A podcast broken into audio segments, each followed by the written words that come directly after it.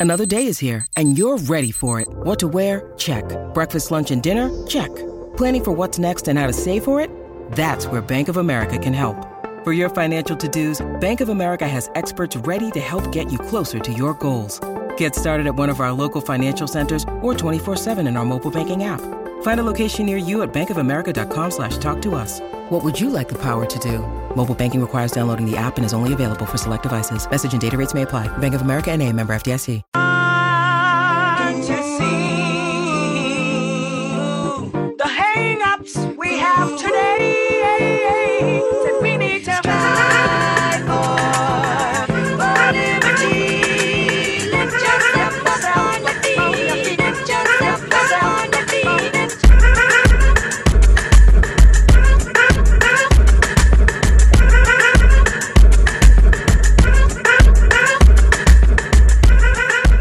Into episode 230 of the Sources Say podcast, your go to Kentucky basketball and recruiting podcast on the growing KSR Podcast Network. Sources Say is, as always, presented by our good friends at Justice Dental. Visit one of their two Lexington locations. That's on Blazer Parkway and Wellington Way by scheduling an appointment online at justicedental.com or by calling 859-543-0700. You can even send a text message to one of their friendly team members at the same number to ask a question to make or make an appointment. Now is a great time to schedule your dental cleaning. Dr. Thompson, Dr. Justice, and their team strive to provide you with good oral health and a comfortable environment. The Justice Dental team looks forward to seeing you soon. I am your host, Jack Pilgrim of Kentucky Sports Radio. Very happy to be joined once again by my guy, KSR's own Zach Gagan. Zach, I appreciate you. Well, you didn't really have a choice. I, am telling you that you are going to be doing this show with me, but I appreciate that you are on with me uh, nonetheless.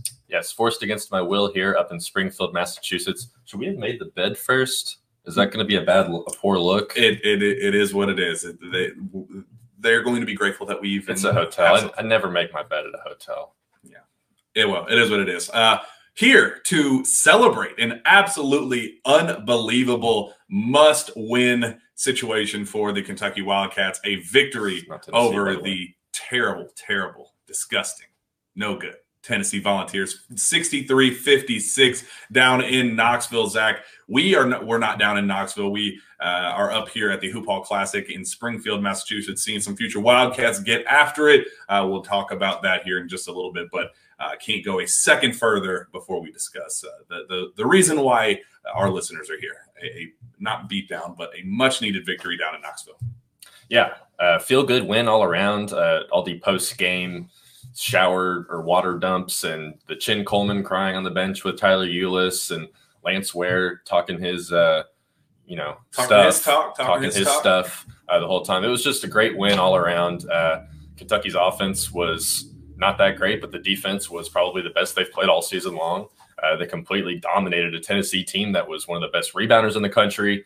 They stood no chance there. Uh, they hit no threes. Essentially, Kentucky made it a point to, you know, nip that in the bud and make sure that that wasn't going to be an issue. And Kentucky, I don't, I don't believe, as Stephen can tell me if I'm wrong, but I don't believe there was many UK fans that even made it in, and uh, still all those uh, the Kentucky players still found a way to come out at the end there, despite that horrid 8-0 start that honestly made me think that this was going to be a 40-point beatdown. So massive, massive credit to all the players there, uh, Coach Cal and the staff for somehow pulling out that win. And we'll see if it was the season-changing win, but you know, at this point in time, it sure was. Yeah, it- you know, we're still in wait and see mode, and it's fair to be, uh, you know, not ready to just go all in with this team. Cautiously con- optimistic. Con- considering where things have been, it's totally fair to say, great step in the right direction. We're glad uh, it, it unfolded the way it did, but it's also okay to still be like, all right, well, it's not perfect. You know, still don't have your starting point guard. We'll talk about that and the impact that that made. But uh, all in all, a lot to be excited about, a lot to hang on to. It was a step in the right direction for a change after a Tuesday night in Rupp Arena that I'll remember for a very long time, unfortunately, because it was the most embarrassing loss that I can remember uh, in quite some time. Just uh, unacceptable loss against South Carolina. For them to turn it around against a team like Tennessee, uh, ranked number five overall. Um, number one by a, a, a long shot uh, uh, uh, in terms of defensive efficiency. I think holding uh, opposing teams to 20% from two, um, easily far and away number one in college basketball. So to get a team like that at, at, at- you know considered a, a national title contender to get them on their home home floor on Chris Lofton night. They have Candace Parker there, uh, Allan Houston there, honoring all of these these Brought the football the- coach out too. these Tennessee legends and the Tennessee football coach. Yeah. Uh, to do that on their home flo- floor, uh, unbelievable win. Very excited for it. Uh, I want to talk about what you kind of mentioned, uh, just kind of the game plan that Kentucky put together because we talked to Bruiser Flint on Friday, and he talked about what the Kentucky game plan was because everybody focuses on the defense and how they only allow, you know, I think four, three teams going into this game had scored at least 60 points on, on the Vols, Kentucky being the fourth. Um, you know, that's what they're known for. Uh, You, you just don't score a ton of points against them. And I I know that's kind of a, a point of conversation going into it. Just how is Kentucky going to score points? And Bruiser Flint was very uh, on, you know, just very honest and was like, that's not our focus right now. Our focus is on making sure that we attack them on the glass and win that rebounding battle uh, while while also holding them uh, from three. That, that in their best performances and and when they have lost at their best, they have made a ton of threes and have been really efficient from deep. And at their worst, they've missed a ton of threes. So those have been the, the were the two main points of emphasis going into the game. Score points however you can. Focus on the offense, you know, as is, but make sure that you win those two things. Uh, and for all the criticism that they got this week about how these coaches don't game plan and don't scout and all that stuff, it was very refreshing uh, to see the game plan go exactly as planned and and work out as successfully as it did, Zach. Yeah, and the, and the additional part of that is that over a third of Kentucky's points came from the free throw line. Uh, so that's kind of those are the three things there. You know, they stopped Tennessee from hitting threes. They dominated one of the top five rebounding teams in the entire country. I mean, absolutely dominated. I believe it was 43 to 23. We're looking at the stats Yep. here. So almost, nearly doubled them up. And then Kentucky goes 22 of 25 from the free throw line, which was honestly, in my opinion, that's the most impressive part of that entire game was somehow they managed to to get to the line so many times and be as efficient as they were. And I think a lot of that just has to do with kind of how slow I thought Tennessee was. Not necessarily with their pace. I thought their pace was a little bit slow, but I just thought their players themselves were just slow and didn't have just they couldn't keep up with uh, not even necessarily Kentucky's fastest players. Like Chris Livingston just had he had a couple of times where he just beat his man off the dribble, got in the middle of the lane, and, and went up and, and got some buckets. And obviously Tennessee's bigs aren't very fast either. So I just don't think that Tennessee. It was just not a good matchup for them when we when I try and look at it right now. Like they just uh, they were just too slow against everyone on Kentucky, and, and especially when Kentucky had those two shooters out there, they just couldn't keep up with them, and and that just created all these extra open lanes and uh, you know the ability to get to the free throw line and really attack the rim and get Tennessee out of position more often than not. And I think that what I just talked about there, and then what you talked about, those are the the three or four, I guess, main takeaways from that game is how Kentucky had a game plan and clearly it worked. So speaking of that game plan, uh, they were kind of had to, you know, had to adjust on the fly a little bit with Sahvir Wheeler missing with a shoulder injury, uh, something that Kentucky tried to keep under wraps leading up to the game. It was very successful. Uh, everybody was surprised during the pregame warmups when the ESPN showed uh, a uh, an update from him that said Sahvir Wheeler questionable with a shoulder injury. Everybody said, "Where the hell did that come from?" Um, he was later declared out, missed the entire game, and with Cason dealing with back spasms, and yes, as we saw, he was dealing with back spasms. Let's not get into our tinfoil hat conspiracy theories. Oh my God, he quit on his team. You know, let, us stop all that garbage. Um, he clearly was dealing with back spasms, had to come out several times and, and get stretched out, worked out. Had he was seen uh, back in the tunnel working out with Brady Welsh doing like hot yoga or something. It was hilarious. Push the camera Uh, away too. That was uh, funny. uh, but so clearly shorthanded, and, and that was definitely a scary sight and thought going into this game. Uh, but Zach, it, it forced Kentucky to change the way it played, and, and I thought that was a really interesting thing. That uh, it was definitely not ISO heavy. You know, dribble the air out the ball, uh, kind of offense. Wait until you get late in the shot clock to get things rolling and initiate the offense. Uh, there was almost like this this sense of okay, we don't have our primary ball handler, we don't have our uh, initiator and playmaker. We got to do the, this stuff on our own and, and kind of adapt in a different way. And it kind of forced them to initiate earlier and focus more instead of putting the ball on the floor. Uh, you know, put a greater emphasis on on ball movement and moving away and setting setting screens, floppy floppy action, running different sets, and uh, you know coming off screens and and and you know trying to get these open looks. Uh, putting more shooters on the floor, Antonio Reeves and CJ Fredrick on the floor together. Uh, honestly, this is the offense that I think Kentucky fans have been asking to see. Uh, and it, it's not that Sahvir Wheeler can't run it. And I'm convinced that actually this is more proof that we need to be running like this and let Sahvir be the playmaker in this style of play where you get things rolling earlier and the ball movement's better and all that. That's what we've been stressing till we're blue in the face for the, for months now. But uh, it was a, a breath of fresh air to see the offense, you know, 63 points, 63 points, didn't shoot great, but still there, there's something to hang on to in that regard that the offense just seemed to work better than we've seen in the past, Zach.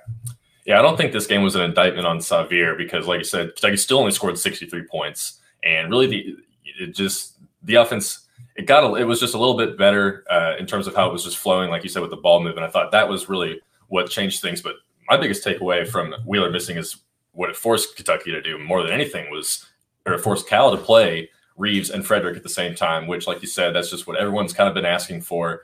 The lineup with uh, those two, Wallace, Jacob, and Oscar. Uh, I believe if uh, Sean Vinsel, that is his name, mm-hmm. right? Yep. Uh, he posted something that uh, said that that was they went from 20 possessions with that group to 43 or something, or maybe it was uh, Evan. I can't remember Prince. What's how do you say it? My uh, Mayawa. Everyone, Mayaka? I feel like Mayawa? most people probably know who we're talking yeah. about. But one of those two noted that that was that that group only had 20 possessions all season long and then had another 23 in just the game against Tennessee. And that's what we got to see more than anything. Uh, and that group did produce. I believe they played, you know, if they played 23 possessions, that's a good chunk of the game together. Um, and obviously it yielded positive results. There was a stretch where uh, when Kentucky, when Cal took that lineup out, where they went on scoring droughts, then they came came back in and off the offense just kind of resurged again. Um, so I think there was definitely something to that. Um, I believe, you know, Tennessee was probably caught a little off guard as well without having Wheeler out there. They probably game planned a little bit for him to be there. So maybe you can chalk up uh, to that as well. Um, but I do think this will ideally this kind of changes how Kentucky just approaches the rest of the season and how they use Wheeler. Because um, I still think you need a guy like him out there because he's very, very important on defense, mm-hmm. and you know he's going to be the spearhead guy there. He still is, you know, he's he's been doing a lot better on his catch and shoots. Um, he still provides a lot of really valuable things out there, and even over the last few weeks, he has he's been a very solid player. He hasn't been bad or anything like that. Um, so it's it's tough to say, you know, if Kentucky is is better or not without Sahvir Wheeler. I would say the answer is probably no. But ideally, we get to see more games moving forward where Wheeler is not playing 37, 38 minutes, and maybe he gets cut down to 25. I think that might be more of his sweet spot. Uh, I'm not sure I want to entirely say maybe bring him off the bench, but I think there's definitely moments where you just need Cason and those two shooters out there just because the offense is just going to flow a lot better. So if they're ever struggling for points, I think that's the offense you, or the, the group you need to put in. Um, you know, if the defense, well, defense obviously still worked, I, but I, I genuinely believe that a lot of that was just Tennessee. Just obviously they missed a lot of shots, three for one, 21 from three, but they were just slower than Kentucky. And I think that's what it came down to in that regard. Yeah. Uh, and it's it's it's such a tricky situation because you knew as soon as this game unfolded the way it did that the conspiracy theorists, the the fans, that would be just a, a huge point of, of emphasis talking about what uh, you know whether Sahvir needed to play and, and how many minutes he needed to play and whether this team was better off without him and those, those type of things. And, it, and it, it creates an unfair situation for him because it wasn't his fault that he got hurt. And yes, they did win without him. And, and you know, it creates the hot take thing. But I, I, do think there's a middle ground with both of it. Like, I don't think the this is why Sahvir Wheeler doesn't need to be playing at all I, you know, I don't think that's necessary, and I also don't think the and that's just not going to happen either. Yeah, and there's also on the flip side of, uh, you know, Sahvir needs to be playing is, you know, he's just just fine. You know, no room for criticism whatsoever. People that are just going to defend him no matter what he does. I don't think that's a realistic thing either. I think there's a happy medium with that where it's it's okay to acknowledge his flaws and say that this this isn't where he's put in a positive situation and, and, and put in positions for success and, and, and to thrive. Uh, but I, while also saying that, you know, he does have his limitations and, and, you know, he would be better off used in various situations. And I think that's exactly what we got to see. I, I, hope that Cal saw this game and saw the way the offense ran with everybody kind of working together as a cohesive unit instead of one person initiating things and having everything else go around him. I think that uh, is a pretty fair assessment of how it unfolded and definitely gives Cal something to think about nonetheless. And I think we, we learned a lot more about Antonio Reeves, and I think we need to just UK needs to find more ways to put the ball in his hands where he can create the offense because I think just him, you know, getting to his spots in the mid range just makes things a lot easier for everyone. Uh, it's just going to open space everywhere across the floor. When even if he's taking those mid range jumpers, you know, from 14, 16, 18 feet, uh, he's just bending the defense enough that uh, he's not exactly going, you know, a, a, stellar passer, but just him having that threat out there is going to open things up for more for guys like Cason, and uh, CJ on the wings there. So I would like, you know, and if you're going to give the ball more to Antonio, it obviously it has to come out of someone else's hands. So I think that's where you start to find that happy medium of maybe taking the ball out of Wheeler's hands a little bit more and then give it to Reeves a little bit more as well.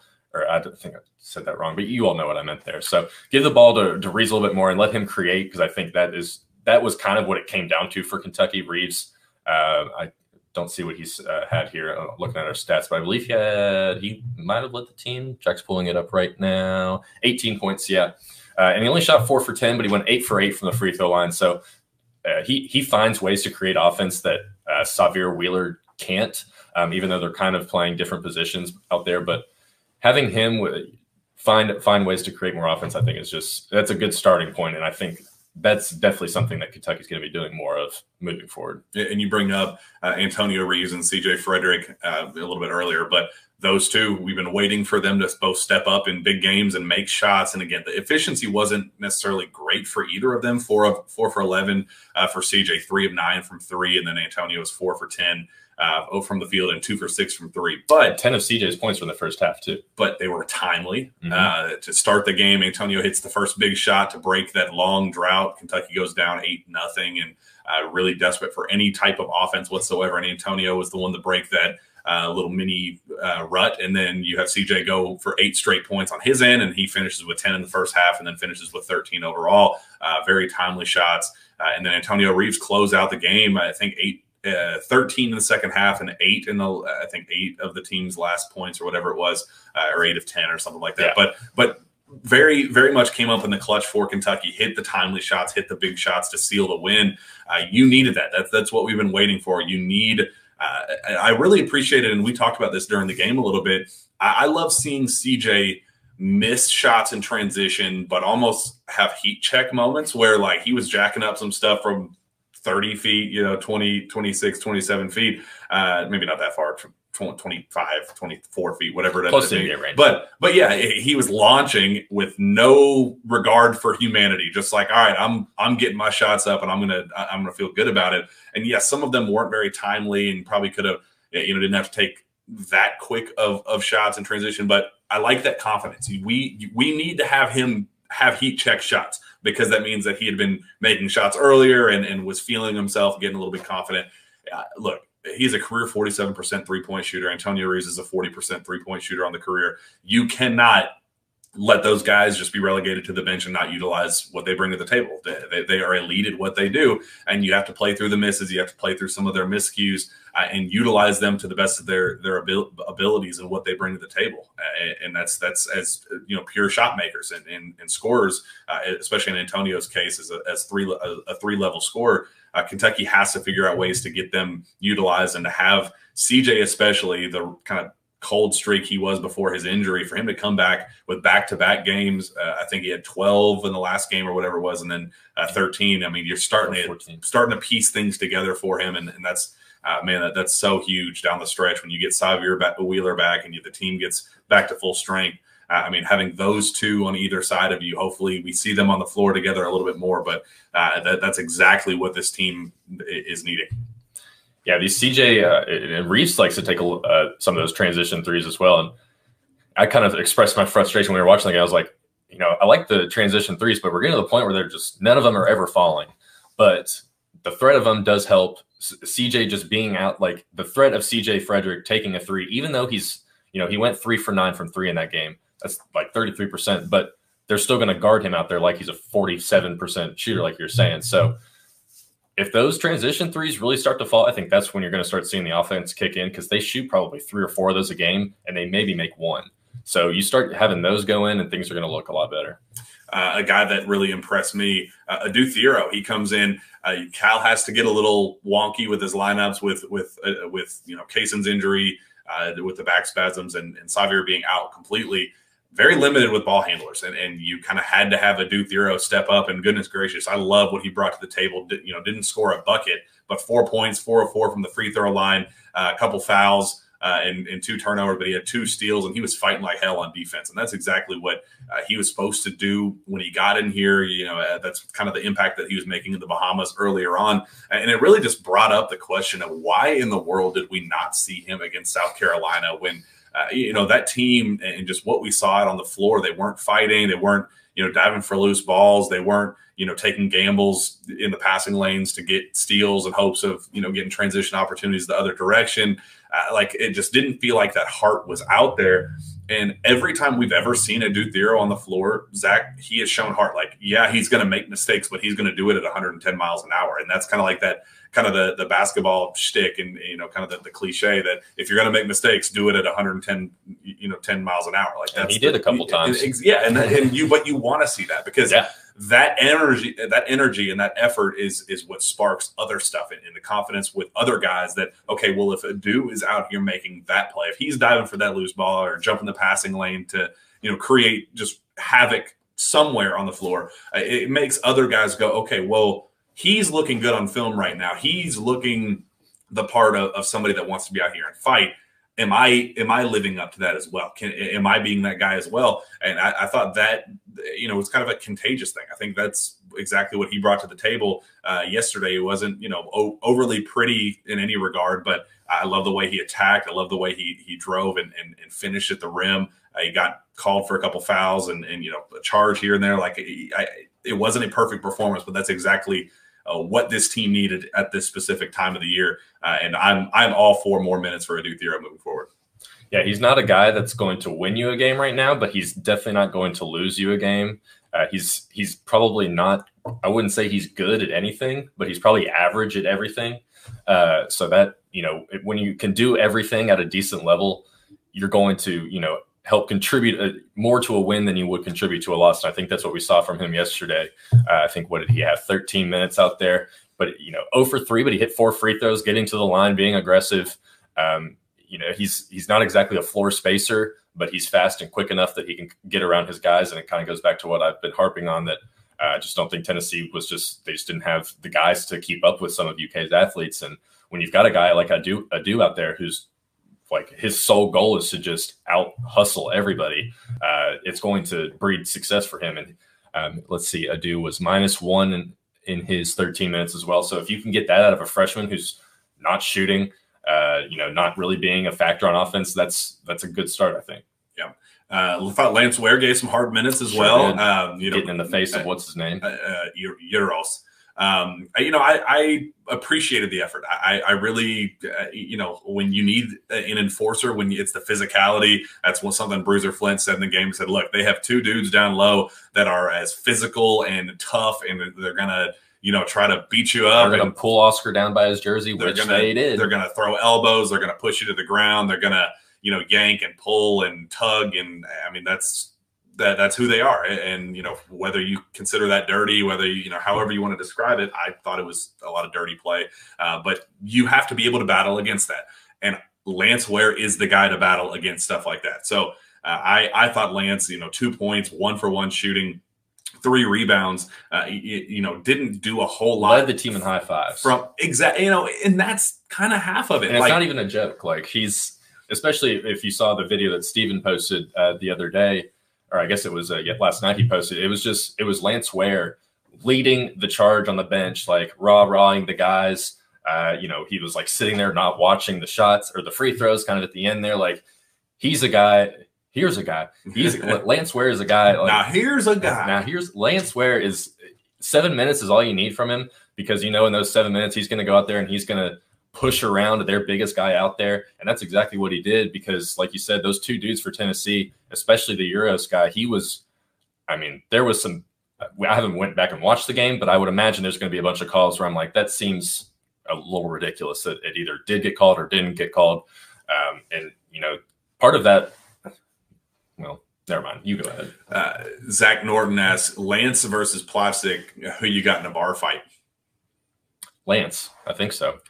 You know, it's kind of funny when you know we we're at Hoop Hall right now, so I guess we'll probably talk about that shortly. But you see, uh, when you watch DJ Wagner out there, who's another Camden boy, just like Lance, DJ does the exact same stuff that Lance does in terms of they're always chirping a little bit. You know, if a guy, if an opposing player has the ball in his hand, he's going to poke it out. He's it, just stuff like that. Like I don't know if that's just what they get taught up there at Camden, but that mentality that they have, like that not back down mentality. I think my favorite part was when the uh, Uros was trying to get in Lance's face a little bit there uh, in the paint, and I believe Lance was saying, you know, what are you going to do?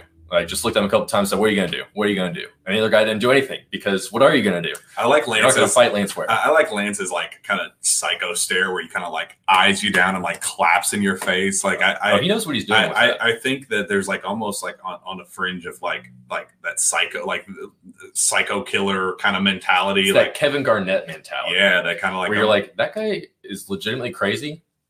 And he's so gonna kick my should- and he's probably gonna kick my butt. Like I Yeah. think that's that's gonna happen. So yeah, I, I But I love, appreciate. we love Lance. yeah, how about Lance? How We about Lance? that. He's and Lance, honestly, in the he's probably the most genuinely nice guy on the team. Uh, If we're Mm-hmm. being if we're being honest, just everyone I think on the team is a nice guy, but when you talk to Lance in post game press conferences and stuff, like that guy's just super down to earth. So it's kind of funny to see. He's pretty much has an alter ego when he's out there, and he knows how to use it, and he like he does it on purpose. Like that is not a bit. Like it's not a bit. He's doing that because he knows that that's how he can help his team. Because obviously he's not you know the most talented offensive player right now. uh, another player that turned heads. Chris Livingston uh, finally got to see him play that kind of fourth guard position. I know there's been all the talk about, uh, oh, is he a small ball four? Is he a three? Uh, do we need to have him coming off screens and and you know watching film of Devin Booker like Cal told him to do coming out of high school, which I thought was a huge mistake.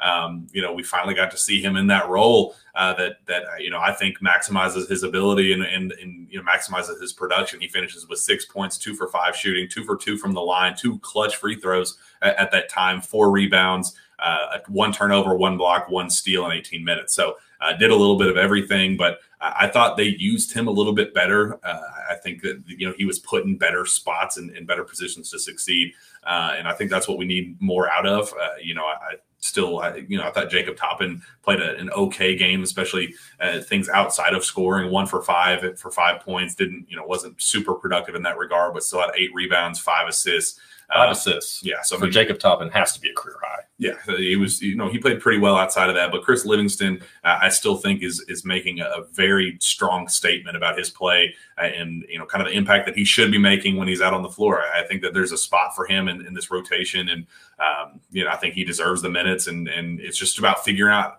how he's going to be used and what what positions are, he's going to be most successful at. And I thought uh, we saw a lot of that where he's you know he catches the ball on the perimeter and only two dry, you know, two dribbles to the rim, finish through contact. Like that's when he's at his best, not when he has to initiate for himself or, you know, when he can get downhill with just a couple dribbles and, and score, uh, you know, at the rim with a full head of steam. Like that's when he's at his best. And I think we got to see quite a bit of that uh, yesterday.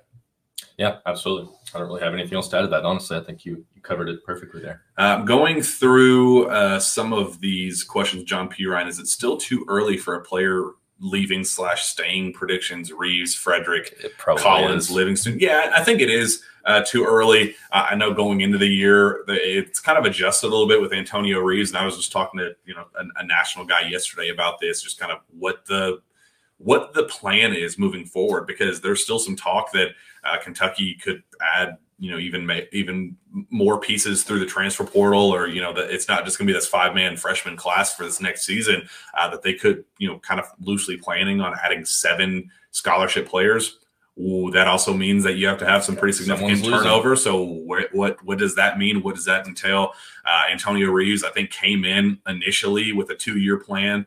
I think he thought he was a little bit ahead of schedule once he went through preseason, you know, camp and all that stuff. So I think he kind of thought maybe he could be a one and done uh, by the end of camp. The season has not gone the way I think everybody was expecting. So maybe that has kind of shifted his opinion back to the two year plan. I don't know. He does have one more year of eligibility, and he is one uh, to keep a very close eye on. I'd love to see him have you know two years of, of stable play, kind of the, that adjustment of getting to Lexington and being playing in the SEC and things like that. Uh, you know, kind of use this year as his you know kind of placeholder year and ha- and throw him in with the, with the, the other freshmen that Kentucky's bringing in. I, I think that'd be huge. I do think C.J. Fredrick will be back. Um, Chris Livingston, I think it's a big question. I, I'm I'm still not 100 percent what the plan is for him, you know, how he's going to be used uh, to close out the season, what the minutes are going to look like. So I, I, think he's a big question mark. And, and Daimion Collins, I, look, it's I, impossible to I call mean, that situation. that that could go so many different ways. I, you know, if you just had to to think on it and, and just guess, I'd say that he probably wouldn't wouldn't be back. Just you know, just because of his circumstances are so different, would have shocked me for him to go home and you know play for a, a Baylor or a Texas Tech or something like that, where he can be by his mom, by his little sisters, and, and that sort of thing. I that wouldn't shock me in the slightest. But I don't think many people would blame him either if that were the situation. I think we'd all love to see Daimion come back because he still has all those intangibles, but his situation is definitely uh, different than most. yeah, so I, I, I that's definitely wait and see mode. Um, let's go through. Are there any other? You know, I guess before we move on to the recruiting stuff and why we're here and and, uh, and all those things, um, how do you feel about just the trajectory of this team right now? Do you feel like this was a real step in the right direction, uh, and that you know we could build on this and and you know kind of stop taking steps back after having steps forward like we had against this, or, or are you still in wait and see mode? My whole thing coming into this game, and I talked about it on some other platforms and stuff, was I just wanted to see something different. I didn't want to see the same game plan roll out there that obviously just hadn't been working against good teams. And, you know, they were forced into making changes because of what happened with Sahvir. Uh, but because of that, we saw the changes made. So, how they incorporate Sahvir, I think, will be important, or reincorporate again him will be very important to how, uh, you know, whether or not Cal decides to continue running with guys like Kate or uh, CJ and Antonio at the same time with Cason, because clearly that is a lineup that just works. It's more modernized. Like you've, you're going to have three shooters. It doesn't matter who you have at the four or five because you're going to have those three guys who can make shots. Um, so if things continue to trend in that direction, I certainly think that this can be, you know, the turning point, if you will, of this season.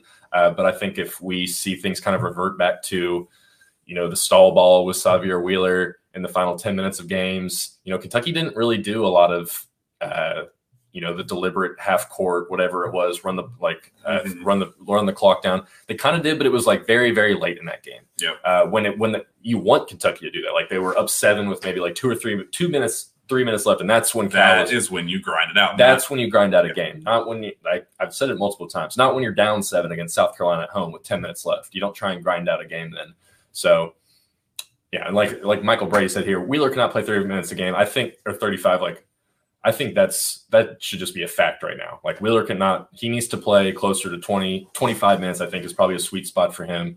Um, use more CJ, uh, more Antonio, Adou in spaces as well. So I'm not uh, entirely ready to say that this, you know, the, the Kentucky's back, but I th- certainly think that there was a lot of different things that they did, like just small little changes uh, to the offense, not necessarily the defense. Because I think the defense was, you know, I think they were just more locked in. I think that was kind of what it came down to on that on that end. It wasn't any like you know structural changes. They still put Oscar in pick and rolls, but you know it's a lot easier to defend a pick and roll for Oscar when the guy that he's defending is slower than he is. And I think that's a big part of you know how he was able to not necessarily get played off the floor like he had been in some of the other games. And I- think just in terms of team morale, like because that was such a topic of conversation this week, I did want to address that. Uh, you know, just what this team is like. Do they like each other? Do they hate each other? Is there are They there clearly two, like each are, are there two guys on the on the floor that or two guys on the team that are beefing right now? As some of the you, you know Twitter people were talking about and all that, uh, and uh, you know trying to explain this in the way that you know needs to be put out on this platform.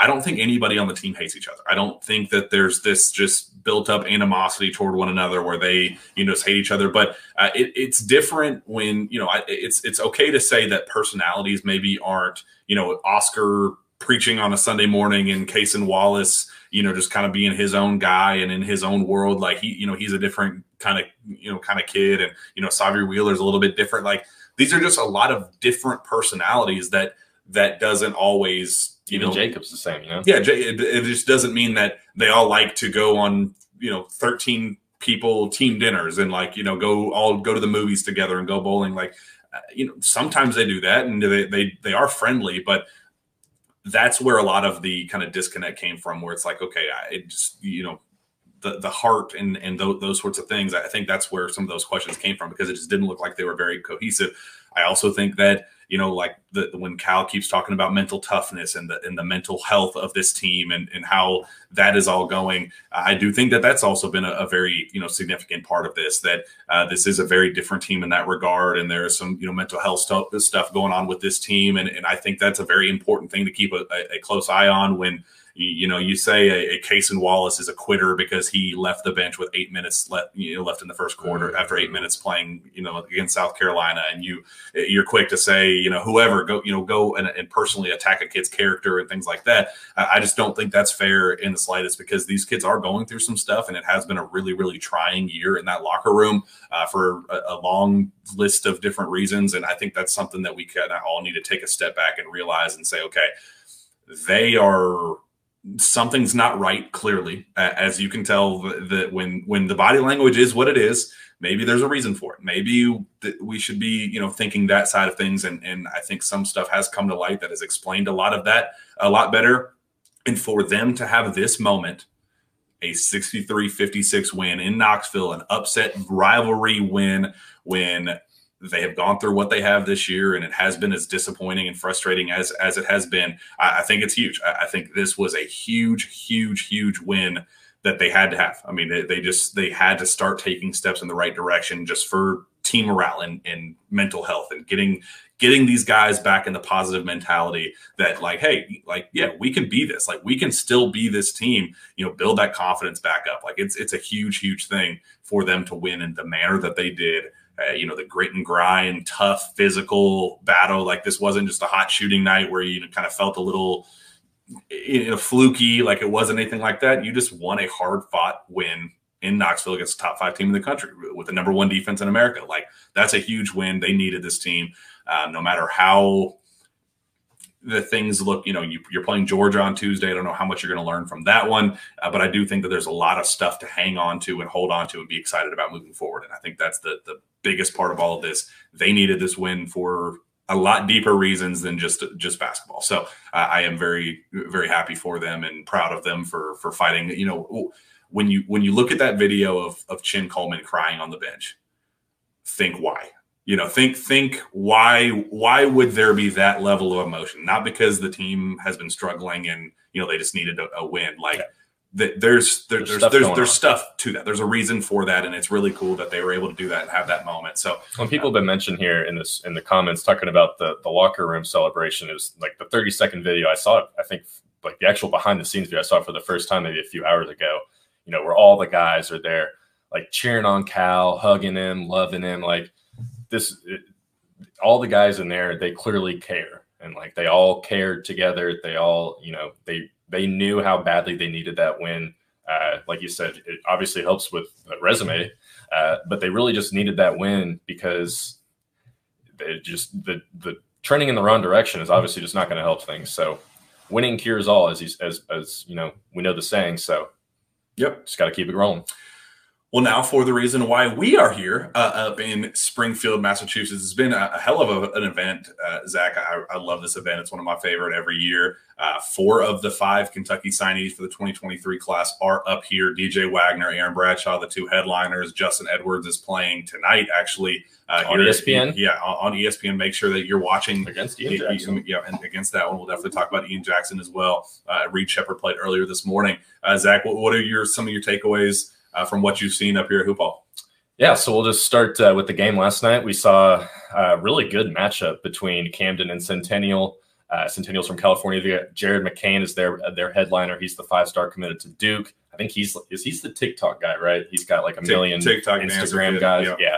a million followers on Instagram or something like that. Uh, but he's incredibly good. I think he had 27 points. Him and DJ were kind of going at it, a little chirping as I was talking about earlier. DJ loves to talk. Uh, and I love to watch DJ talk because he he's one of those few guys that can really back it up. Uh, I believe DJ had 27 points, um, was uh, efficient from the field. I think he was like maybe one for five from three, uh, but the kid just finishes at the rim better than. Like I was telling Jack yesterday, there's he's going to be the best finisher at UK since Isaiah Briscoe. Like this kid, I agree. He just doesn't miss layups. It's it's incredible. He's not even that big and strong. Like one of my concerns was maybe he needs to to toughen up a bit to maybe power through these guys when he gets to the college level. I'm not even sure he needs that because he's not even like getting contact. He's just shifting around these guys and snaking or slithering, whatever you know, weird adjective you want to use. He just finds ways to get himself in a position. And sometimes he's out of position when he's shooting the ball, and he'll just flick it up there or you know roll it off the side of the or the side of the backboard, and it'll just find its way in. So he was really impressive. Uh, you know, DJ is what he is. We've seen him so many times. He's just he's an incredible uh, scorer. Like he's just a really good shot maker. He's got a great mid range game. Um, you know, he's going to have to improve that three point shot a little bit. Uh, maybe show a little bit more effort on defense or consistent effort on defense. I, I should, should say. Um, and then Aaron Bradshaw had a solid game. He was 15 points, eight rebounds, had a really big power uh, putback dunk that Jack uh, talked about on Twitter, where Cal was trying to coach, but not really because you had Cal, Antigua, Chin Coleman, and World Wide Wes were all there to watch that game. Family ties. Must have been like a, a three hour, four hour turnaround from Knoxville to Springfield. So I'm sure that was a very quick flight that they were trying to get there. But uh, I believe that uh, Camden ended up losing that game by four. Um, Centennial just had more players, uh, just more talent overall is kind of what it came down to. Uh, Camden really just kind of has DJ and Aaron, and as good as those guys are, you still need a little bit more. Uh, that was also our first look at Billy Richmond III, who's the new guy that just got a offer from Kentucky. Uh, he's a 2024 kid. He was impressed me with just how big he was. Uh, his stats weren't that great. I think he you know had two points, three boards. Kind of did just things all over the uh, floor. Didn't really you know make a huge impact in one general area, but he's definitely a nice prospect. Uh, like I said, six six. He's built already. Really really big kid. His dad played for Cal at Memphis, so there's connections there. That's the reason he got the offer. Uh, I think Cal probably sees some sort of Adou Thiero type path with him. Um, but DJ and Aaron impressed me as they kind of always do. Um, and then uh, this morning we got to see Reed play. Uh, North Laurel had their first uh, game with a fully healthy roster since uh, I, I, talked with Reed's mom after she said it was the first healthy game uh, with every player since December 8th, wow. which is over a month ago. So if you look at you know some of North Laurel stats and notice how they're nine and eight on the year, that would be why they've also played six out of state games, uh, mostly against you know nationally ranked competition. They played Mount St. Joseph's today, which was led by uh, Illinois commit. He's a four star Amani Hansberry, um, and their their team overall just had more guys than North Laurel, uh, but. Reed struggled, admittedly, to shoot the ball. I think he ended up five for 21, three for 14 from three, but he still damn near had a triple double. He had 13 rebounds, nine assists. He had a couple of really timely uh, clutch threes that kept his team from uh, you know getting blown out. And that's something you notice with North Laurel is Reed finds ways for them to not get blown out, even when it looks like they might. Like they were down, you know, pretty much ten the whole game until kind of the very end when Reed Reed just kind of you know slowly but surely chips away. Um, but then you've got guys like Ryan Davison and Gavin Chadwell. We're really going deep into the into the Kentucky uh, talk here or Bluegrass State talk if you want.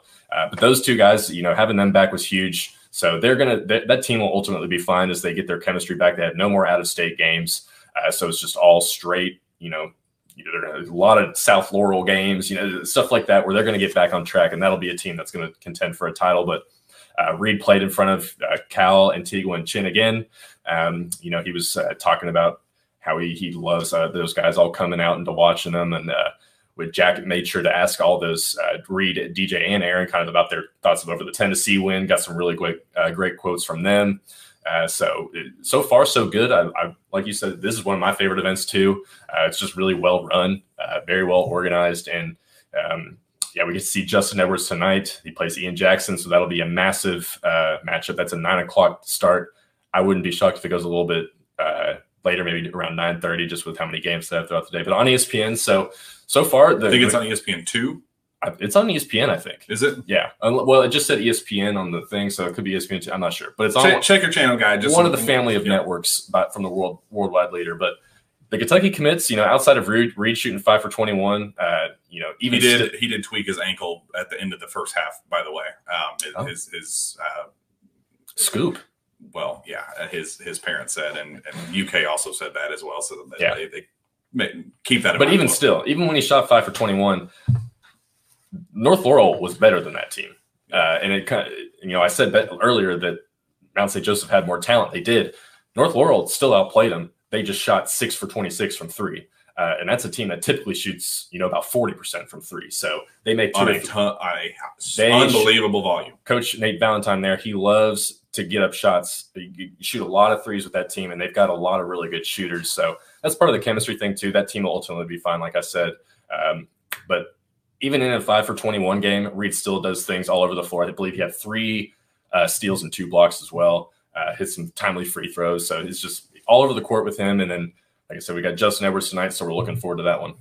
Yep. Um, ESPN two University six says they they check the channel guide. So at 9 p.m. Yeah, N- 9 supposed to be nine, but like I said, it might they've it'll be the the eighth game of the day, and they've got them in an hour and a half increments. So if there's one overtime game, it's going to screw everything up. Yeah.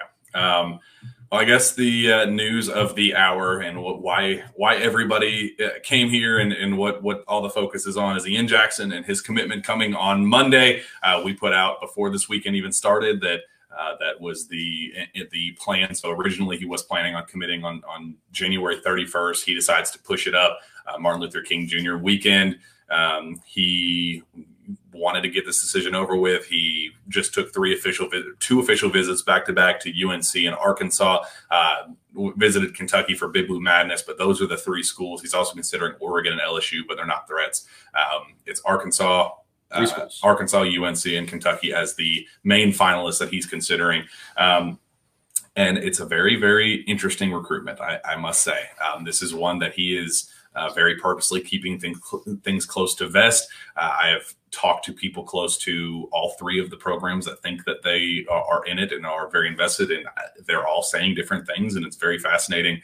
Uh, you know, just kind of seeing from both sides of, of of the aisle, talking to people kind of close to Ian and you know that know his recruitment, but also talking to some of the coaches and you know that, that are familiar with it. And um, I, I don't think anybody knows, and I don't think that he's made a final decision. Uh, you know, he commits at halftime at 3 p.m. To, at the 3 p.m. game tomorrow uh, on Monday, and, and I don't even still think he has finalized his plans. I know that uh, he was planning on calling the staffs of who he was considering tonight. Um, but leading up to the game, they were driving up. Uh, they they left at noon uh, to from New York to get here uh, in Springfield so a, a long drive zach to think about what you want and i think that he kind of did that on purpose i think as of like right now he's in the decision making process he plays at nine and i think he is all in on this and tonight afterward i think late tonight is going to be when he sits down and goes all right I need to figure this out. Why, why this school? Why that school? Pros and cons, and I think that's when he's going to finalize something. Uh, so no, I don't think a final decision has been made. Um, I will say um, there is a lot of positive talk about Kentucky. Um, I, I, I was there's some reasons why I have been concerned about Arkansas, um, but I think some people have have kind of jumped in and said that Arkansas isn't feeling confident in their chances, and that would be more so if if he decides to open things up later down the road or whatever. That that would be the time for Muss to jump back in and, and really kind of put forth the full court effort. I don't think they are going to be done recruiting him no matter what, um, but I do think that Kentucky's in a very good spot, and I would put probably in the, the chances of it right now. Kentucky at one, UNC at two, and Arkansas at three. If you're logging a pick in the in the On3 RPM, what would you say, I would, Jack? I would say Kentucky sixty percent. Sixty percent confidence. Yeah, Okay. uh, I, I do think that Kentucky is where he's always wanted to be his entire childhood. Kentucky was his dream school. They have done a really, really good job recruiting him, um, prioritizing him, making it very clear that he is their number one option in the class. Um, I, I think Kentucky wants him committed sooner rather than later. I think to make a statement. Um, We're back. why would they want to push a commitment for a 24 kid right around the time that all this buzz about Texas and Cal leaving and all this stuff? I don't think anything Cal does is is a mistake. Um, so I, I I think that you should keep a very close eye on it. It's not done. I'm not saying that Kentucky is uh, you know a Kentucky's not even overly confident like about its chances. I think they're understanding that they have a fight and that they're still fighting up until the final buzzer and um, this these next 24 hours it, it has been 24 the, we are we are in the midst of the 24 hours but this next day leading up to the game i think er, leading up to the commitment i think it's going to be all hell breaking loose and and seeing each of these coaching staff's best shots. So it's going to be very interesting. I think tonight's going to be a big one. He plays against justin edwards. Uh, Coach Orlando Antigua will be here for uh, for Kentucky. Coach Cal and Chin had to fly back to Lexington to get back to practice. Um, with KT Turner. They're all back in Lexington now, but uh, O is here and he is watching very closely. And we'll see. I think nine o'clock's gonna be a big game. I'm, i know Kentucky fans are very much excited for it. Zach, um, what what do you like about Ian, and what would his commitment mean for this program? Well, what it would mean is it's going to kick the ball rolling for that 24 class, and I'm sure there's probably other kids in the 24 class that are maybe waiting on a guy like Ian Jackson to make his call before they can, you know, really figure out if they, you know, they want to play with a guy like him or or what have you. And uh, it looks someone I know tossed in here the reclass buzz around him. I feel like that's still a no go. Yeah, uh, I don't think he will. I, I, his grades are good, but I don't think he has the credits to reclassify at this stage, if that makes sense. So I, yeah. I do not think that he will reclass, and can, can if it's Kentucky, he certainly won't reclass because you know unless something happens with Rob or you know what whatever. Like again, we've talked about that. It's a great insurance policy to have to you know if you kind of get in a desperation situation and you need Ian to reclass and say, look, we need you here immediately, figure out the grades, grad, you know, take summer classes, you know, winter classes, all that stuff. Um, you know, maybe that would be the case, but uh, as of right now, he is not he is not moving forward academically as if he's reclassifying, and I think that's very important uh, side of things. So I didn't want to cut you off with, with no, that one, but no, you're good. Uh, it, you know, in terms of talent wise, I think you're if you want to kind of compare him to maybe a former Kentucky guy, you could look at maybe Shai, which just had the, the height and the length at playing in, as the guard position. Um, really decisive movements. You know, not necessarily the fastest guy out there, but uh, going to find ways to beat you off the dribble regardless. Um, he's just a very talented scorer from pretty much all areas of the floor. Uh, he's a he's a game changing type guy who can come out there and just drop 15, 20 points in a college game whenever he wants. Um, he's built right now to play in college. That's why the reclass talk is so big because he's one of the few guys in that class that you could throw into the 23 group and he'd still, you know, find his way to, you know, battle against all those college kids and whatnot. So I'm a big fan of Ian Jackson. I think we all are. Uh, I would probably still have him above Trey Johnson if we're, you know, picking between those two. Flory would be number one, uh, in Zach's opinion. But Ian Jackson is definitely a stud. And if they can get him, you know, like you said, some of these things they're not just by accident. You know, with all the Texas buzz with Cal, and then picking up this massive win, something to put the cherry on top for this whole week would be to get a, the best player in the 24 class and start building it from there. Um, so it would definitely be a mass. It would just continue this momentum for Kentucky, which they surely need right now. So if that's the choice, I think uh, everyone's going to be a winner in that group. And, and, it's it's just a really important decision because the 24 class is so bad. As Daryl Williams says, 24 class isn't that good. Respectfully, it's not. It's terrible. It's it's the worst class that I've seen in the last decade. Um, I am not high on the 23 class overall. I think everybody, if you take the 23 class and and put it any other year, I think you start at 10 and go down. I, I think you know even DJ would be number 10 or number 9 or number 8 or something you know in that kind of range in 18 or 19 or what you know some of some of the the very good classes uh, in recent recent memory. I think he is you know i think you know aaron bradshaw i think D- dillingham i think those are all in this kind of the same mold where they're very good players. And any other year you'd be like oh that's a really solid addition to add.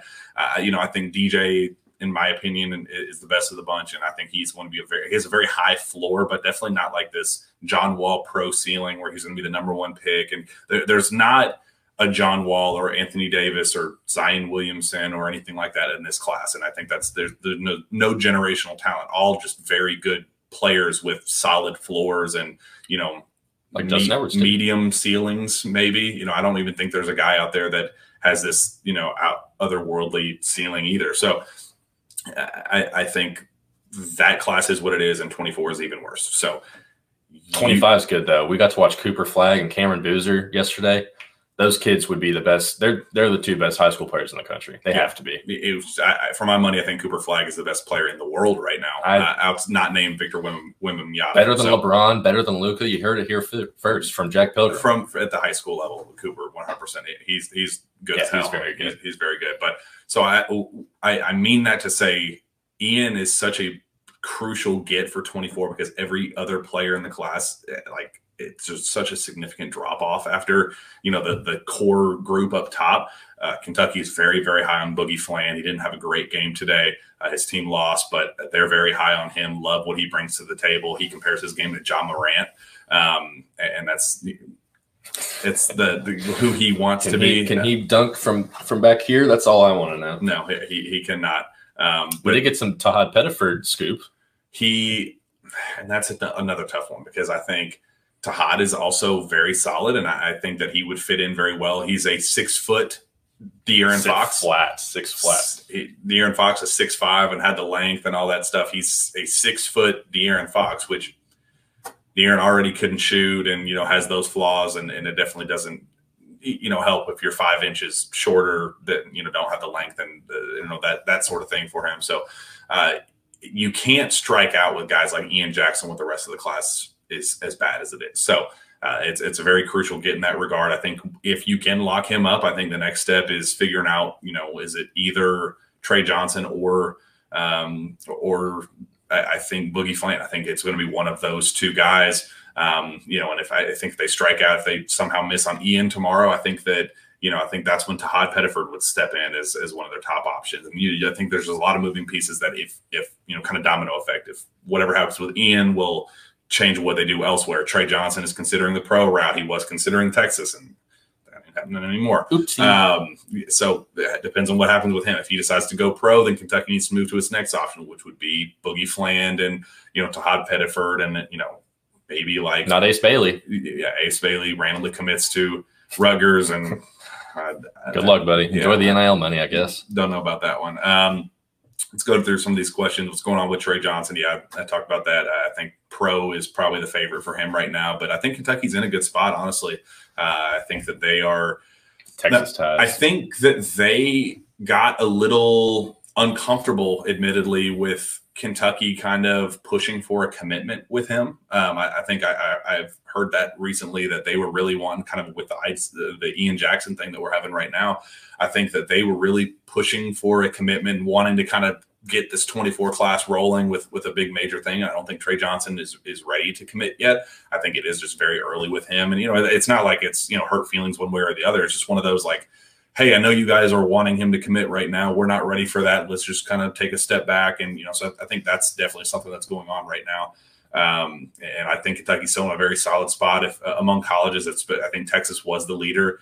I definitely think that has changed. You know, Baylor's still in the, in the mix, and he would like to stay home. Uh, but there are a lot of deep ties with Kentucky. He's he's very close with Tyrese Maxey, and is uh, from the Garland area down there. So uh, definitely another guy to keep a close eye on. But watch out for the pros with him as well. Um, somebody else, Ethan G, asked about what about some someone like Dink Pate. Um, I don't see that happening. I don't think there's not good enough I don't right think now. I don't think there's going to be a need for him. Um, I I just think that they're going to hit on their top targets, and I think uh, they're in a solid spot with Boogie Fland. I think there's still a lot of work to do uh, to land him, but I do think that he likes Kentucky quite a bit. Um, I, I think they're they're just kind of go. You know, it's it's it's tiered right now. They know who their top options are. They want Ian Jackson, Trey Johnson, Flory Bidunga, um, and you know Boogie Fland is kind of that right in that that tier, probably the, the top tier for them, and the next tier would be you know guys like Dink, guys like Billy Richmond. um, you know Billy Richmond. Oh, he's a cat. He's definitely that's that's going to happen. he is he's a do. Ju- just in terms They're of doing the same thing. just the connection. He's going to. They to love the Camden he pipeline. he is going to end up at Kentucky, but for sure. Um, in terms of talent, it's definitely in the tier below, but he will absolutely um, be making that happen. Uh, Adam Hicks does UK add a power forward from the portal in 23? I do. I mean, Depends. I, I think by numbers, I think that they are kind of they were loosely expecting um, more departures. You know, Jacob Toppin, they were expecting to leave, and guys like that. But it just depends on how things unfold to close out the year. Uh, but I would not be shocked if they if they did. Um, I, I think they're going to be interested to see what they do with Aaron Bradshaw. Um, you know, I think there's some talk that they want to maybe utilize him at the four and ha- you know kind of have a face up game. I don't know if it's the smartest decision, but when you have a guy like Ugo coming back, very likely, you know, uh, you got to figure out ways to put him on the floor together, and at least he has the, you know, the the face up game for that. Uh, John Piron, what is going on with Flory? Flory has the most com- he, good he- he has the most complicated recruitment in, in basketball. Um, Kentucky thinks it still has a shot, um, a, a pretty solid shot actually. Um, Indiana's kind of right in there. Um, the- it's it's a very deep deep situation. Um, I don't think it's going to take a lot. There's going to be a, f- five or six more twists and turns in that recruitment before he makes a commitment. And I do think one of those turns will end up having Kentucky as a contender. Uh, it's definitely a, not a a zero percent chance. I think they're still very very much in the thick of things. So, um, so yeah, I, I would keep an eye on him, but a, a distant eye, I think, is probably a good place uh, to put it. BBN recruits only. Carter Knox, and then University Six says, "What about Carter Knox as well?" Um, I think he's in the next tier down as well. With you know, I think he's above Dink Pate, but kind of in that Tahaad Pettiford, Isaiah Uh, Elohim. yeah, Isaiah Elohim mold, where I think they like him, don't love him, um, want to see where things go. It's just they want to get their main guys and kind of go from there. Um, so I would, I, I wouldn't bet on him, but it's definitely one that they're still monitoring. Uh, ben from Kentucky, good question. Would Oscar come back? Um, UK isn't like ruling that out, um, but I don't think it's a good thing. I, I think like it's tough because Oscar is who he is, and he is a larger than life figure, and he has helped this program in so many different ways. But I also think, in a way, his playing style is, has in in a way hurt Kentucky and how they've had to caps their ceiling. it had they've had to go go through play through him because he did decide to come back. So I think when you don't have to play through him and you kind of play a, bit more free brand of basketball, Aaron Bradshaw would be will be used completely different than how Oscar is being used, and even Ugo I think is going to be used completely different. So um, I just don't. I, I don't see him coming back. I definitely don't. Um, uh, University Yeah. Connor Riggs says he wouldn't fit well with the incoming class, and I think that's a big part of it. Is first of all, five freshmen will be tough for a guy like Oscar, I think, just to deal with and handle, and uh, especially because all those guys have really different personalities. So you want to talk about you know locker room stuff? I think that's just something right there that you know, and then even skill or uh, fit wise, you know, all those all those guys that UK is bringing in, Rob and DJ, they want to run and gun. You know, they want to get into the paint, they want to get up shots as quick as they can. And that's going to be really tough with a guy like Oscar in there, who's you know you you have to kind of work your offense around him a little bit because he's so good when he gets his hands on the ball. You know, five feet away. Well, UK actually went like seven for twenty one on layups or whatever it was against Tennessee, but you know, you you get the gist of what I'm saying. um, University of Six. Naas Cunningham is a pro route guy, right? Yeah, uh, definitely not going to be Kentucky. Um, uh, yeah, I think they He's kind of sunk ever since he was number one. they, they monitor they they closely monitor him for a while. Um, but I think that's one that's gonna that's just definitely not gonna uh, happen. I don't see that uh, unfolding at all. Another name to keep an eye on for 24 is Darryn Peterson. Um, for a, a reclass guy for 25, um, he has the New Jersey connection with the scholars and the um, loan uh, offer of 25 currently. because it's 25. He's he is he's going to end up in 24, and I do think that Kentucky will have a very very realistic shot, and, and I think that they're probably the favorite right now. Uh, and I know Kentucky will take him when it, he can if he wants to play now. They would take him because they are in love with it with his game. He's one of the best players in uh, all of high school basketball right now. You know, 25 is a very very good class. You know, 23 is meh. 24 is bad and 25 is elite. So having guys like Darryn Peterson reclass up to 24 will make will beef up that class quite a bit. But definitely keep an eye uh, on him in 24 and what Kentucky's chances and just kind of when you you- when you're thinking big picture about the 24 class, make sure that you kind of loosely in the back of the back of your mind remember that Darryn Peterson will be reclassing uh, and joining that one. And I do think Kentucky has a very uh, solid shot with that one. So uh, keep an eye on that. Connor was asking here about COVID years. Uh, COVID years, the only people that don't have the extra COVID year right now are true freshmen and true sophomores. Those are the only people that don't have the extra year right now.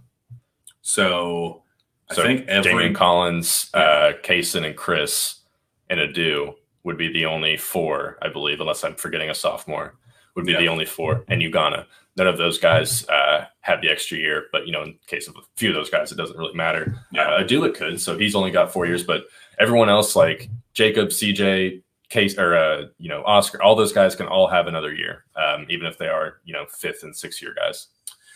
Um, ben from Kentucky, do you think Dillingham can fill it up at UK like Monk or Murray? He'll certainly try. He will try. he will most certainly try. Uh, yeah, I, I think he's going to be really fascinating. That's the best way to put it. Uh, I mean, it could go really well. It could also go very poorly, and I would not be shocked at either of those scenarios unfolding. He he is who he is. His game is what it is, and um, we'll see how that unfolds. I, I do. Th- I think he's developing very well at overtime, and I do think UK is happy with how his development is going, and that's a good thing. He needs to, you know, add on some weight and you know figure out who he is as a basketball player. Um, I, will Cal allow him to dance and do kind of the highlight reel level things that he that has made him the so Jordan popular. Clarkson, Jordan Poole type. Know. Dancing I, I don't. Uh, he has never really done that. Malik Monk was kind of the last guy to have a green light where you could kind of just let you know live with some of those decisions that he made. And Like I said, there will be nights where there will be a night where Rob Dillingham drops 30 and just can't miss. And you know, no one should be shocked when he follows it up the next game with a two for 12 type performance. Like that's just kind of what he is. He's just he's a shooter. Like he loves to get up shots and he's going to take tough shots like Jamal Murray did. Um, but Murray was a special shot maker, and Dillingham's probably not at that caliber level right now. At least, you know, he can obviously still improve. So, it, yeah, the Dillingham experiment will definitely be an experiment. um, uh, OTW Music says uh, Peterson and Jackson won't be in the same class at Kentucky. I fully expect Jackson to reclassify. I mean, he's not if he's going to Kentucky. So, uh, barring uh, again, barring a roster shakeup that would need him to reclass, I don't think that's how uh, it's it's going to unfold. I think that's a good question Um, from Cody, Cody Hall. Hall, who's point guard next year, Dillingham or Wagner? Um, I Sahvir also has an extra year if we want No. to talk about that. um, But see, I, Sahvir's not going to play with those two. Like you he can kind of just count that will not be back. Um, I'm not sure. I would say DJ does. I think it's going to be Rob. Ooh, a battle. I think Rob will be Sources Kentucky's say battle. because Neither of them are great passers. DJ is better off ball, and it's so interesting. I mean, it, it just depends. It just depends on how they're being used. But Rob almost has to be on ball to be successful. He that's just kind of who he is. That's his his identity as a basketball player, and I, I think they're going to share those duties. But I definitely lean point guard for Rob to initiate and let you know DJ kind of be the off ball creator um, you know, catch and shoot, but also kind of take you off the dribble type. I think they're going to, again, I, I do think that they're going to share a lot of, of on ball duty. So I don't think it's kind of a moot point. It really doesn't make a difference versus touches, but I I think it's closer than you think. I, I don't think it, it's uh, just a lock that DJ is going to be the main primary ball handler and everybody else watch out. But I, I do think that Dillingham might be that. And it's interesting dynamic to say uh, Rob Dillingham, the most erratic, entertaining player in high school basketball, is going to be PG one for Kentucky. Yeah, and I'm, I'll be in a believe it when I see it type thing, just because of you know I think Dillingham's probably a better passer than DJ. Um, he's he's also a more dangerous passer, risky passer. Passer likes to go for the big play, highlight type play passes, which can get him in trouble a lot. DJ, you know, it's DJ is just going to take it to the rim instead of making the pass. So it'll it'll I th- it, like you said, it, it'll probably be a game by game thing. You know what what's just going to work better for Kentucky. Uh, if Rob Dillingham is having an off night and you know he's making Cal want to pull his hair out, you're going to see DJ playing the one. I think, and that's uh, there will be a lot of times where it's just you won't even know who's the point guard. Just both of those guys are just going to share the duties so split. It'll be kind of like a Tyrese Maxey, Immanuel Quickley type deal where you know Quickly was more of the two. If you want to kind of or and, and Ashton Hagans as well, where those two guys or those three guys all really split the one. Uh, even if you had Quickley kind of being the third guy, he still did a lot of point guard duty. So I think you'll just see a lot of stuff like that. Uh, John P. Ryan, Ulis will be huge for Wagner and Dilly. I completely agree. I think if there is somebody to reel in Dillingham and say, look, I know what it takes to be an elite point guard under John Calipari.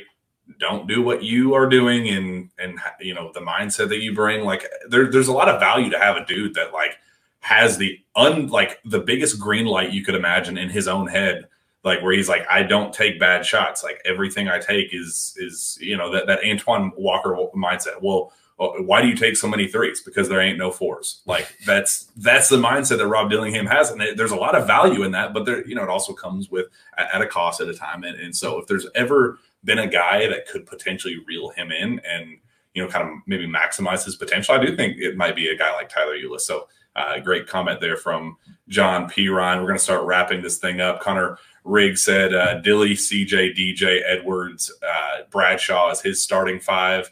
Obviously, flip DJ and CJ. I think CJ would be the, the three in that regard. But I, I like, I like, really do like the idea of um, of Justin Edwards being a small ball four here at Kentucky. Uh, I think he he really is polished, working out of that high post. You know, kind of the stuff that we want Jacob Toppin to be right now. I definitely think that's that's something that he thrives in quite a bit. So uh, keep that in mind. Um, ben from Kentucky. Um, I could see Dillingham score 40 in one game, and the next he goes two for 20. Yeah, that will happen. Um, University six, Ulis sitting on the bench while Cason Wallace was out uh, bleeding on the court. That brought back a memory. Sure did. I love, love just that connection right there. Um, John Braxton Jr., what about Reed? Yeah, I, I, don't think he's starting next year for, for Kentucky, but I think he's going to play. I, I, mean, I, I, do think he's going to play. And I've said this before. I just think the style of the brand of basketball that he plays is just very safe and uh, you know, very team first. Uh, and I think that's been frustrating for me seeing him on the 3SSB circuit and some of these all star events and things like that. You you want to see more out of him. You want him to be the MFer that he is and kind of the dog that that he does have in him. We saw it today. Um, and you Even when he got, him. I mean, he went five for 21. He went five for 21 and three for 14 from three. That boy was getting his shots up and he, I mean, he was taking runners with one, you know, he shot one foot from three. Like I mean, he he takes some some shots. I just want him. I want him to kind of have that dog with him.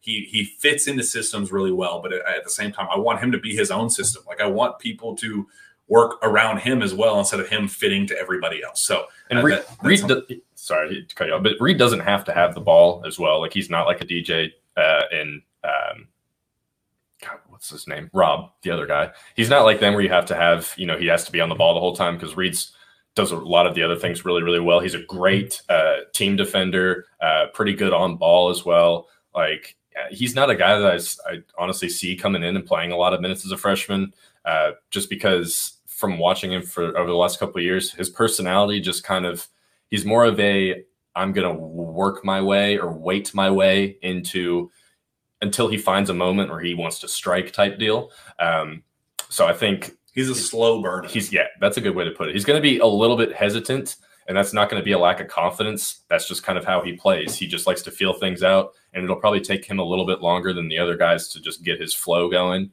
Uh, so I think that's why you might see a year two Reed is a lot better and maybe a lot more productive and gets more minutes. But uh, I, am not expecting honestly too much from Reed in his first year, um, just because I don't I don't think he's going to get comfortable in his role until the next season uh, John P. Ryan, is AAU a better indicator for Reed playing with more talent there? It, it's not even about playing with more talent. It's just his, mindset. It, it's it's his approach to these games. Uh, where yeah, I, I do think it's a better indicator of what he's going to be initially. Um, I, I, do think he's going to fit into the system really well. I think he's going to make the right reads and he's going to pass. Uh, you know, be a lot a very pass first mindset style of play. Like that's that's who he's going to be for sure.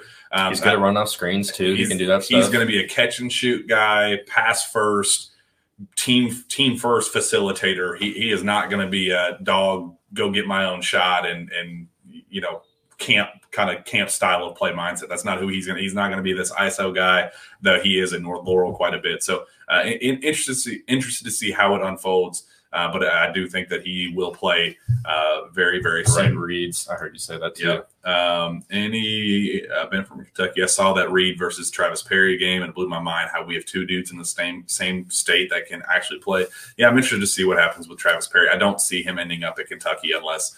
Uh, you know they unless he grows five inches. Yeah, you know they offered and they do like him a lot, but I just think the fit is going to be better at a Purdue or you know even like a the pace. I, I, think he'd look really good at Ole Miss. I, I, do think he'd fit in well with that pace.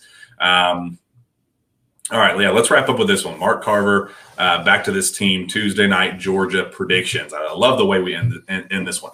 Um, it's going to be a late one, 9 p.m. It's our first 9 p.m. Uh, SEC game of the year, and I late. hate hate them. Um, but yeah, Zack, interested to see your, your thoughts on that one. What do you think happens on Tuesday night? Uh, well, we know that Georgia isn't exactly, you know, one of the upper echelon teams in the SEC this year. They stole Florida's coach, and they're still kind of figuring out their identity. It seems like at this stage, um, this is going to be a big test, a tell of if Kentucky is actually you know figured things out or not. Yeah. Because coming off a win like against Tennessee, Kentucky should absolutely beat the brakes off Georgia at home, even if it's a late game. You know, with all how the momentum's going, they should win this game by 15 points.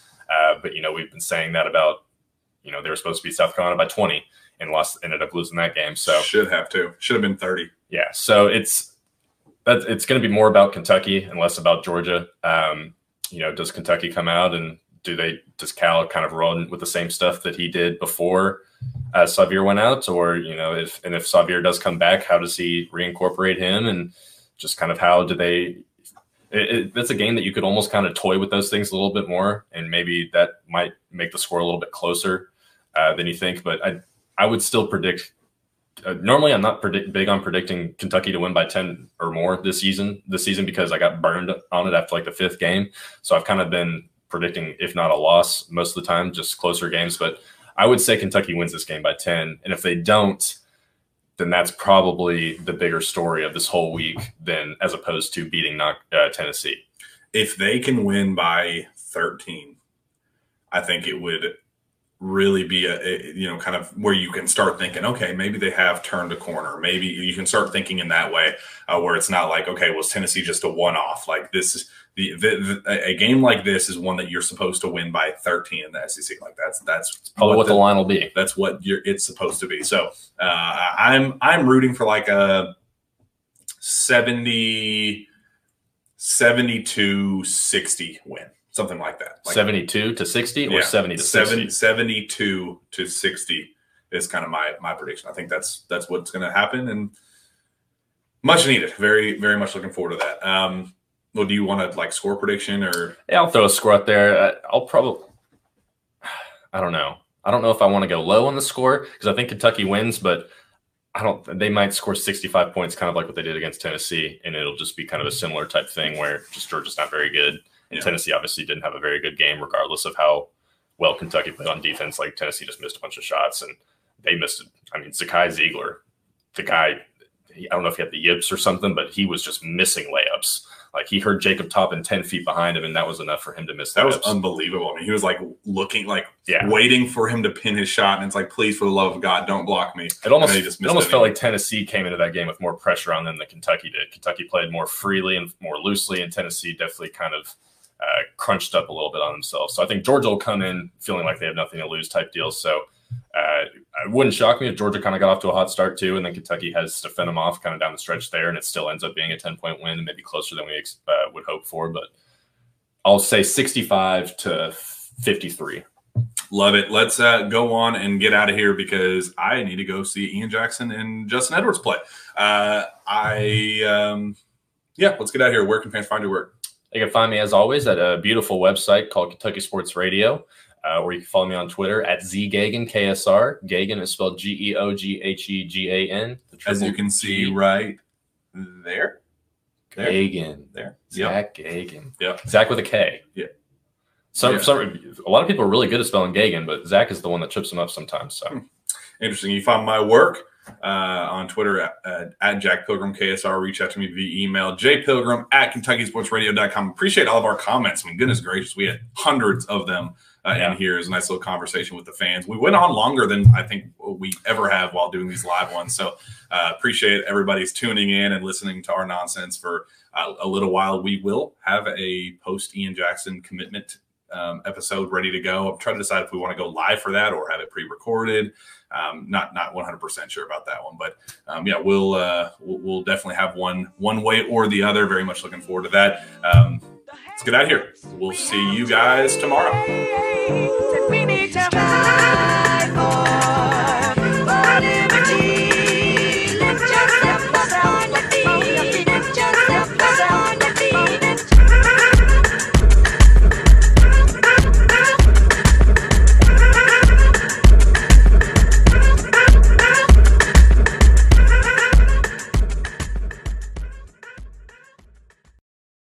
Guys, it is Ryan. I'm not sure if you know this about me, but I'm a bit of a fun fanatic when I can. I like to work, but I like fun too. It's a thing. And now the truth is out there. I can tell you about my favorite place to have fun Chumba Casino. They have hundreds of social casino style games to choose from, with new games released each week. You can play for free anytime, anywhere. And each day brings a new chance to collect daily bonuses. So join me in the fun. Sign up now at chumbacasino.com. No purchase necessary. VGW. Void were prohibited by law. See terms and conditions. 18 plus.